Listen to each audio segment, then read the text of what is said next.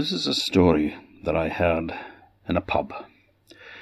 It was upstairs in the Waverley at the Good Crack Club many years ago, about 16 years ago I think it was. And it was told by a man from Uganda. And it was such a brilliant story that I never forgot it. And it's a story about a fart. Now, there was a woman that lived in a village in Uganda, and it was the custom in the village that the most important person in the village was a judge, and the judge used to go around the whole area from village to village, and he would be entertained by people. They would have to put on a good spread for him, the best food that they had. Now, the lot fell on this poor woman, and she didn't have much money, didn't have much food, not a lot to spare. So she wondered, what could she do? What could she do? Well, she decided that the only thing that she could do was for her to go hungry in order to save up enough money to buy a lovely big spread, a lovely big feast for the judge when he arrived. So she did have to go hungry for a week, hardly ate a thing, and she was very, very hungry.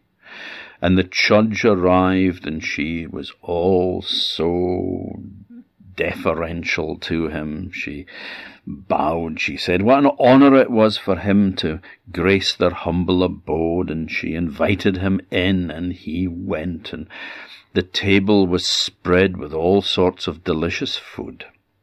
And the judge was very impressed. My, he said, this is a lovely spread you've put on for me.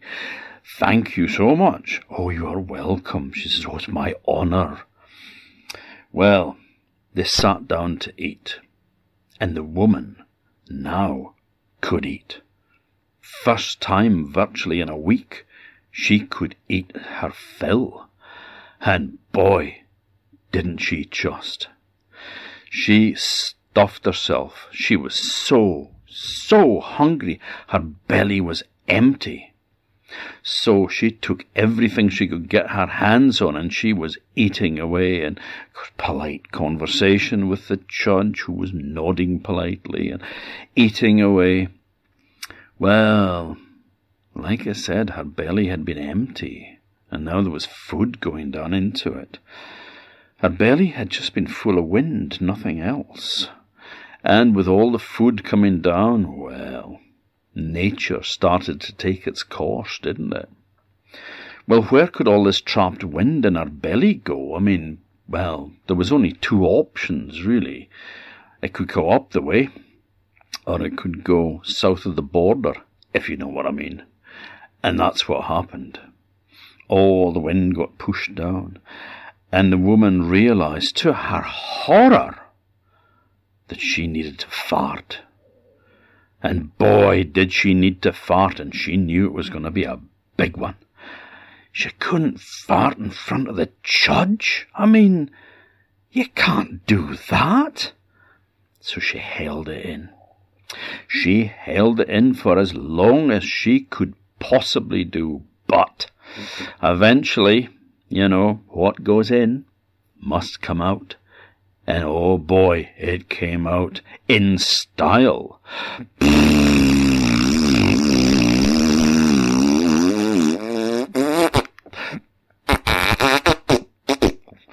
And she went, oh my God, I farted in front of the judge. Oh, I wish the ground would open up and swallow me. And the ground opened up and swallowed her. Down she went under the ground, and she found herself in a strange land. She was in a desert. She didn't recognize it at all. And above her, where there should be sky, there was earth. Earth spread up all around the place, worms crawling through it like birds in the sky.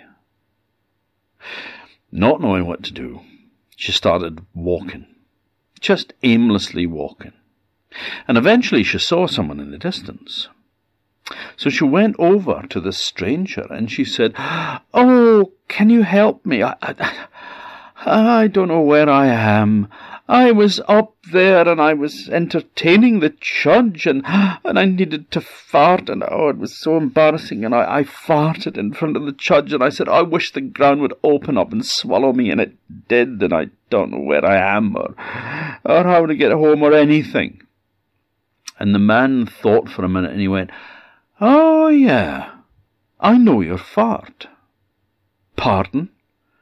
"I know your fart. He lives down in the village there. If you just head off in that direction for a wee while, you'll come to the village, and you'll recognise him, and he'll recognise you anyway." "My fart? Yeah, your fart." "Well, thank you," she says, not sure about this, but she headed in the direction she was told, and sure enough she saw a village, and there was a market, and it was a busy market as well. Well, she went down to the market, and she's wandering around looking at things, and it's all very strange, when suddenly a voice says, "Mother!" Huh? She turns around, and there's a little man. Well, he's not really a man. He's completely round and brown. He's like a wee Christmas pudding on legs, with arms with a face on it, a big, happy, smiley face. And he went, "Mother, you're the one that gave birth to me," he said. "You made me the fine figure of a fart I am today." He said, "I'm very much respected down here because you made such a good job of me. I'm a big noise down here." She says, "Ah, you were a pretty bloody big noise up there too." "Oh," he says, "you did such a wonderful job of me. You made me such a fine figure of a fart. I am much admired and very important around here. And as a reward, I'd like to give you a gift. I'd like to give you something special. Every time that you clap your hands, a gold coin will fall from them." "Now," he said, "Sky, open up and take her back." Well, the sky opened up, and up she flew, and bang, landed in the middle of another desert. But this was a desert she recognized. It was not far from the village. So she headed back towards the village, and she went home, rather shamed-faced. Well, the judge had left by this time, but her husband was there, and he was very glad to see her. "Oh, my love," he said, "I thought I lost you forever. I mean, the ground opened and swallowed you. It must have been an earthquake or something. It was terrible." And she goes, "Well, you won't believe who I've just been talking to." And she told him the story. And then just thought, "I wonder, was that fart being honest?" Well, I guess there's only one way to find out. So she claps her hands, and a gold coin falls on the floor. Another clap, another gold coin, another one, another. Pile of gold coins. Well, after that, the woman wasn't poor anymore. She could eat as much as she wanted, whenever she wanted. Well, news of this spread around the village. Now, there was another woman who lived in the village who was very, very mean. Not only was she mean with money, she was mean-spirited. Not a very nice person. Greedy, selfish. And she thought, so all you have to do to become rich is to fart in front of the judge. Well, I could do that. Anybody could do that. But I'm going to do it really good. I'll starve myself. I'll invite the judge and I'll starve myself. Yeah, I'll starve myself until I'm absolutely starving, and then I'll invite him over and we'll have a big feast, and then I'll fart in front of him and I'll do exactly the same and I'll be rich. Yes, I'll be rich. Well, she invites the judge. He accepts. The date is arranged. And then she thinks, right, now to stay hungry. Yeah, still hungry. No food. Yeah. Well, I'm pretty hungry, so... Well, I mean, it's a while till the judge is coming anyway. I'll just have a wee... I'll just have a wee snack. Well, the wee snack went on for about an hour. And in the end, she's as full as a whale. She's stuffed herself. And the next day, she thinks, well, today I'll stay hungry. I'll fast. Yeah, that's what I'll do. I'll fast. We spot a breakfast, though, isn't going to hurt, is it? You know, so she has some breakfast, and, well, then she has lunch, you know. And then comes tea time. Well, she's hungry again. So she thinks, well, another day, it's not going to make much difference. So she has a big meal. The next day, well, the same thing happens. And basically, when the judge arrives, all she's done is she's, like, skipped breakfast that morning. So she puts a huge spread in front of the judge. And then they settle down, they start to eat, and she starts to stuff herself. But she's not really feeling it, you know. She's packing as much food down her cakehole as she can manage, but she's still not feeling it. There's no rumbles in the tumbles here, you know. There's no wind down there. So she realizes that she's going to have to take matters into her own hands, so to speak. So she starts to squeeze and squeeze and squeeze and squeeze and squeeze and squeeze to try to force a fart out. Well, there is a little fart in it. It doesn't want to come out. But she squeezes and squeezes until in the end...